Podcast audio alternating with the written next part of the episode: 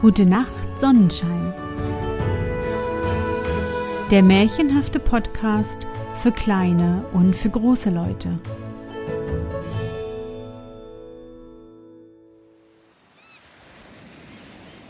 Märchen unterm Sonnenschirm. Fantastische Geschichten aus aller Welt zum Träumen und Entspannen. Hallo, mein Sonnenschein. Wie war dein Tag heute? Was hast du heute Schönes erlebt? Mein Name ist Anne und ich begrüße dich zu einer neuen Sommer-Sonderfolge meines Märchen-Podcasts. Bevor unsere Reise heute losgeht, möchte ich Helmut und sein Zwillingssonnenschein ein Hallo sagen und mich von Herzen bei ihnen bedanken. Danke, meine Lieben, für eure Unterstützung über PayPal und dass ich euch Abend für Abend ins Traumland begleiten darf. Fühlt euch feste umarmt und die Nachricht von eurem Papa wandert sofort in mein eigenes Zauberbuch. Doch nun genug gequasselt. Das nächste Sommerabenteuer wartet schon auf uns. Bist du bereit? Dann kuschle dich fest in deine Bettdecke, nimm dein Lieblingskuscheltier in den Arm und wenn du magst, schließe die Augen und folge mir ins Märchenland.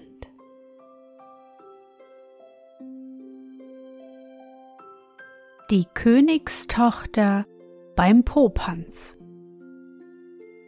Es war einmal ein König, dessen Frau war gestorben und hatte ihm nur eine einzige Tochter hinterlassen, die noch sehr klein war und von der Amme auf dem Arm getragen wurde.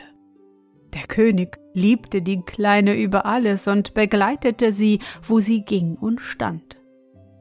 Da fuhr er auch einstmals mit ihr und der Amme in einem Boot zur See, als sich plötzlich ein gewaltiger Sturm erhob, der das Schiff gegen einen großen Felsen warf, dass es von vorn bis hinten barst und alle, die darin waren, jämmerlich in den Wellen umkamen.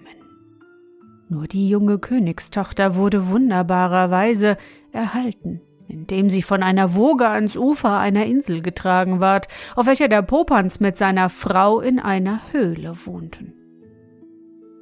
Ja, der Popanz aber war ein gar grausiger Mann, und als er das kleine Mädchen fand, wollte er es sogleich ums Leben bringen. Aber seine Frau ward durch das Lächeln des Kindes gerührt und bat ihn deshalb Lieber Popanz, lasse sie doch leben, wir wollen sie erziehen, damit sie, wenn wir alt sind, uns hilfreich zur Hand gehe. Da ließ sich der Popanz erbitten, und sie nahm nun die Kleine mit sich, die bald heranwuchs und eine wunderschöne Jungfrau wurde. Nun fuhr einmal der Königssohn des Nachbarlandes ebenfalls zur See, und sein Schiff scheiterte an demselben Felsen, wo das Schiff, in welchem die Königstochter gesessen, zugrunde gegangen war. Aber er rettete sich auf ein Brett und wurde an das Ufer der Insel des Popanz geworfen. Die Königstochter ging gerade am Ufer spazieren und sah das Brett, auf dem ein Mensch saß, dahertreiben. Sie verweilte deshalb ein wenig, denn es war nun schon so lange her, dass sie keinen Menschen, sondern immer nur den wilden Popanz mit seiner Frau gesehen, und ihr Herz ging ihr auf vor Freude, als sie nun den Königssohn ans Land treten sah. Sie trocknete ihm das Haar mit ihrem Kleide und stillte seinen Hunger, denn der war gar groß, da er schon viele, viele Tage auf dem See umhergetrieben war und sich nur von Wasserwurzeln, die er hier und da fand, genährt hatte. Aber bald wurde sie betrübt, denn sie gedachte an den grimmigen Popanz und erzählte ihm daher mit Trauer, dass er ihn wohl gleich ums Leben bringen würde. Der Königssohn aber war ein mutiger Jüngling und fürchtete sich nicht, sondern ging mit dem Mädchen zur Höhle. Und als sie nun dahin kamen, wollte ihn zwar der Popanz gleich umbringen, allein die Königstochter bat ihn so beweglich, dass er ihn doch möchte leben lassen, dass er sich endlich erbitten ließ. Jedoch musste ihm der Königssohn versprechen, dass er, sobald sich ein Schiff an der Insel zeigen würde, auf demselben davonsegeln wolle. Das war jener auch zufrieden und blieb nun bei dem Popanz und seiner Frau. Doch da geschah es einst, dass er an der Hand der Königstochter einen schönen Ring bemerkte, und an einem Zeichen, das darin eingegraben war, erkannte er, dass der Ring dem König des Nachbarlandes gehört habe, der, wie er wusste, vor vielen Jahren auf der See umgekommen war. Nun erinnerte er sich aber auch, dass des Königs Tochter damals mit auf dem Schiffe gewesen, und sogleich wurde ihm klar, dass das Mädchen, die ihn hierher gebracht, nicht, wie er es auch nie recht geglaubt, des Popans Tochter, sondern die des Nachbarkönigs sei, die man in dem Wasser umgekommen meinte. Da erzählte er ihr denn alles, und beide wurden gar froh in ihrem Herzen und sannen nun miteinander, wie sie von der Insel fortkämen. Die Königstochter hatte aber während der langen Jahre, die sie nun schon bei dem Popanz war, von ihm auch etwas zaubern gelernt. Und wie er einst abwesend war, verschaffte sie sich seinen Zauberspiegel, in den schaute sie und erfuhr, dass ein Fußsteig von der Insel führte, auf dem sie entkommen könnten, wenn sie nur den Zauberstab besäßen.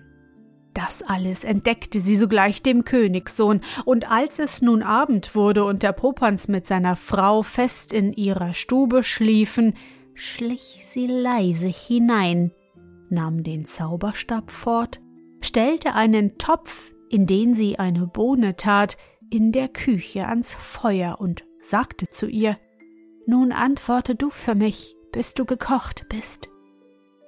Darauf machten sie sich beide auf und gingen davon.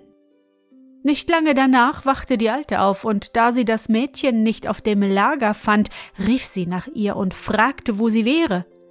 Da rief die Bohne Ich stehe am Feuer und wärme mich. Und als die Alte zum zweiten und dritten Male, nachdem einige Zeit vergangen war, wieder rief, antwortete die Bohne wieder wie vorher. Doch dann aber antwortete die Bohne nicht mehr, und da sprang die Alte auf, die Königstochter und den Königssohn zu suchen, aber da war alles fort. Nun weckte sie schnell den Popanz. Oh, der wurde gar zornig, als er seinen Zauberstab vermisste und zog seine sieben Meilenstiefel an und dachte, er wolle sie wohl bald einholen dann sollten sie es aber auch entgelten. Unterdessen waren die beiden schon weit fort, sahen sich aber immer um, ob ihnen der Popanz auch nicht nachfolge. Da erblickten sie ihn endlich, und nun nahm die Königstochter den Zauberstab und verwandelte die ganze Gegend in einen schönen Garten, den Königssohn in eine Biene, sich selbst aber in eine schöne Blume. Da konnte sie nun der Popanz nicht finden und musste unverrichtet der Sache wieder heimkehren.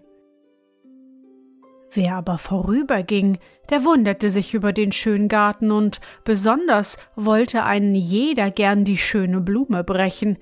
Aber dies litt die Biene nicht, die, so wie einer sie nur anrühren wollte, ihm in die Hand stach, dass er sie eilig zurückzog. Nachdem nun der Popanz lange genug fort war, verwandelten sie sich wieder in Menschen, zogen weiter und kamen endlich in das Land, das dem Vater des Königssohns gehörte. Da freute sich der alte König über die Maßen. Sie heirateten sich nun beide und lebten glücklich und zufrieden, und wenn sie nicht gestorben sind, so leben sie noch heute.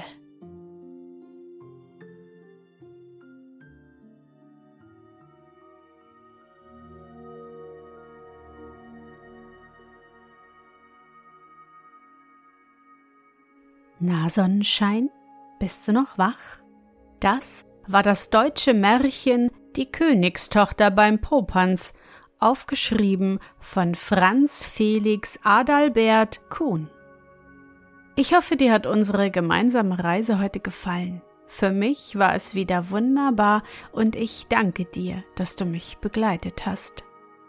Und bevor du nun die Augen schließt und in dein Traumland reist, möchte ich mit dir nochmal an dein schönstes Erlebnis heute denken. Was war es?